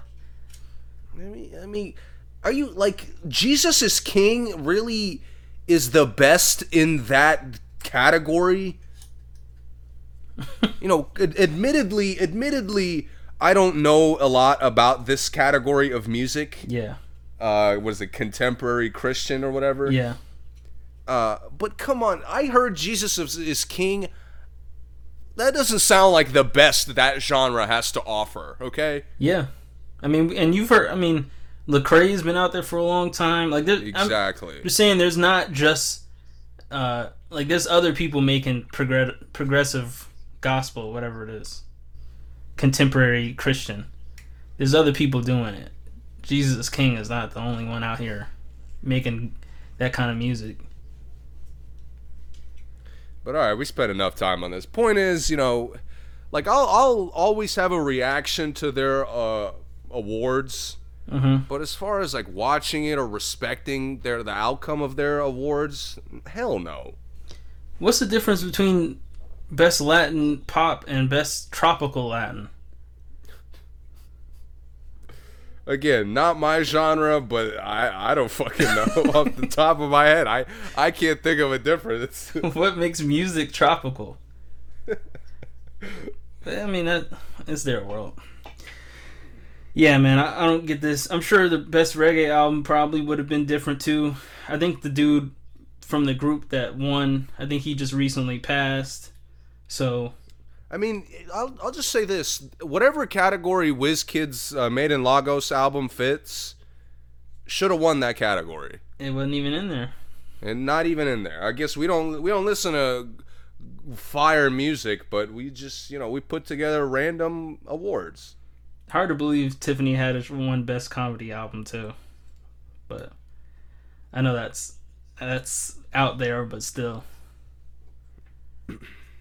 Wow. Billie Eilish won No Time to Die, best written for visual media, and No Time to Die isn't even out yet. Nice. they're just they're knocking it out as usual. their their credibility resume is like if you're if you're hiring, you look at that resume, you ball it up, and you throw it in the trash. Yeah, you're right. Never think about it again. You're right. Best album notes. What is that? yeah, we're moving on. I'm not even talking about best album notes. what is that though? I don't know. Like, this is just a made up category. Wow. All right. Um. See what what else we got. Um, I, I caught up on a little bit of movie movie stuff. Okay. Uh, Judas and the Black Priest. I think it's I think it left this midnight, this past midnight. Yeah. Uh, so if you're still looking to watch it, it's off of HBO Max for now. I'm sure it'll be back at some point. Yeah, they come back. Yeah. Um, You watched I it? I will say, yeah. Okay, go I- and I, I will say the biggest thing I was looking for is uh, how Daniel Kaluuya and Lakeith Stanfield were gonna be, Yeah. and they carried, bro. They were great. They were like career defining great to me. I like it. And Kaluuya, Kaluuya, I was kind of expecting, Mm-hmm. uh, and he really like he he gives you something I've never seen from him. He's he's pushing himself up into that upper echelon. Like you remember, you remember the the criticism you had for Michael B. Jordan of kind of just doing the same thing, Yeah. and like he's he he's incredible at it, but it's kind of the same note. yeah. Uh, Kaluuya gives you something brand new in this one, man. That's good. That's really good. and he he had like a depth to him that I didn't even think he could reach. And and Lakeith Stanfield was probably the biggest shock to me. He was a shock. like- you were surprised at how good. I, he I just I was shocked at how good he was because the movie revolves around like his struggle, obviously. yeah, uh, and and he he just he he's never like he never overacts it. You know what I mean? Mhm. It, it's so natural. It's so realistic that I, I just the movie was the movie was a, a really good watch. I mean, it's hard to watch at times. You know, I'm sure it, it'll make a lot of people uncomfortable, especially now. yeah, Uh, but I really enjoyed it. good, It was really well done. good. Uh, what else? You want to uh, break down Wandavision? Oh yes. Oh no. you finished it? No, I didn't finish it, but you oh, should. dude. I, how many more episodes you got? Uh, two. Okay, I want to save that for when you finish it. Okay, okay. And I think uh, by this time next week, uh, f- probably the first episode of uh, Falcon and Winter Soldier will come out. Yeah, yeah.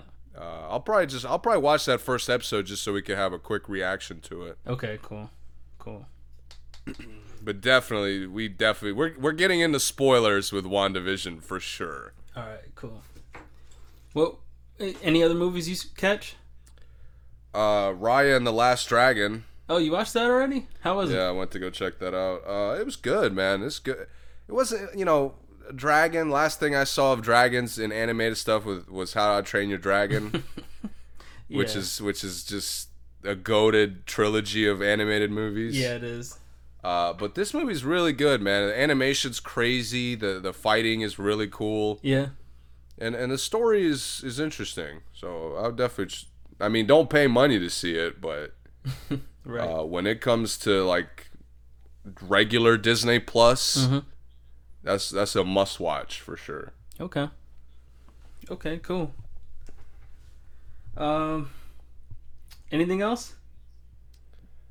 Uh, I watched, dude. Uh, there's this movie on Netflix called Extinction with uh, Michael Pena. Mhm. Pa- hard pass. It's awful. It's kind of it's older, right? Like last year? Yeah, it's it's for like a, a little while back. Like it's it, it's clean, right? Like it's high quality as far as how it looks. Yeah. One of the worst movies I've ever seen. yeah, Mike Colter's in there too, right? Yeah, yeah, yeah. Oh, dude, Yeah. i- in like normally, normally bad performances, uh, especially from good actors, Yeah. Uh, I blame on the movie ninety five percent of the time. Uh-huh. A- again, the movie's trash, but Michael Pena's performance is somehow in a like a trash level of its own. again, Michael Pena, who I love in almost everything he's in. Yeah, yeah, he's good. you know, he he takes dumb roles every now and then, but this was wow, he was awful. He usually has really good range. You know? Yeah, n- none of that here. Yeah. Hmm. That's funny. I haven't seen um I'm trying to think I, I really haven't seen anything new lately. Not this week at least. Uh, what's it called? Comes out in a couple days. Ju- oh, Justice League's another one. The Snyder cut. We definitely talking about that. Oh yeah, I'm right at that for sure. I can't wait for that. Dude, I I guess I, I'm having a hard time understanding like they they made this they already made all this What do you mean? like this was the this was supposed to be the original Justice League and they just cut Oh. so much of it Yeah, fucking Joss Whedon, bro. dude how but it's like like a whole hour of another movie Exactly. and there's so many there's like four other villains in it that's the part i Yeah. i'm like how did this happen This is what happens. I always talk about this when you go f- instead of the you you don't build your characters through their own movies. You have to you have to just jam pack them into one movie. yeah That's what happens. That's why like movies. That's why Batman v Superman had a, even though it was two hours forty five minutes, had an Ultimate Edition that was another forty five minutes. yeah I'm sure there's more footage of that movie too. Yeah, it probably is. So I'm I'm not surprised by this, but this is DC trying to like make up for for being trash all those years. Yeah. Yeah. It, it's pretty um it's pretty crazy also like all the movies the superhero movies we're waiting for right now like um Right. uh Black Widow uh the new Batman um what else is supposed to Morbius is supposed to be out soon like um you know they got a lot of movies on the shelf from COVID like Yeah. this summer might be I'm hoping. nuts. I'm hoping, dude. There's Quiet Place Part Two, uh, Fast and Furious, hundred.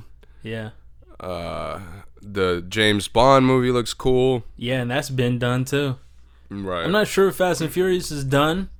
I assume it should be really close to at least. but yeah, it was supposed to come out. I think like this late in this spring. Yeah, yeah, yeah. You know, they're they like the May, Yeah, uh, the summer blockbuster time. yeah. Yeah. But we'll see, man. I'm I'm telling you now, when if they do get back to like putting this stuff out and movie theaters getting going, Yeah. uh, even if they still limit capacity, which I'm I'm hoping they continue to do, Yeah. uh, I'll, I'll be right at all those movies. Yeah, me too. I'm excited for it. I'm excited for it. All right, well, we can close it out here. Uh, we should be going video next week. Yeah, for sure. For sure. I have I am now in possession of all the tools I need to make that happen. So uh, we will we will get that going next week. Yep. Yep, definitely. Uh, where you want to go as a throwback? Any? Ooh, I, actually, no. I'll, I'll hit the Jhené. I hit the I like it. Re-release. Um, this is higher off of Jhené's Sailing Soul, which is new old music. And we'll see you guys next time. Actually, see us next time.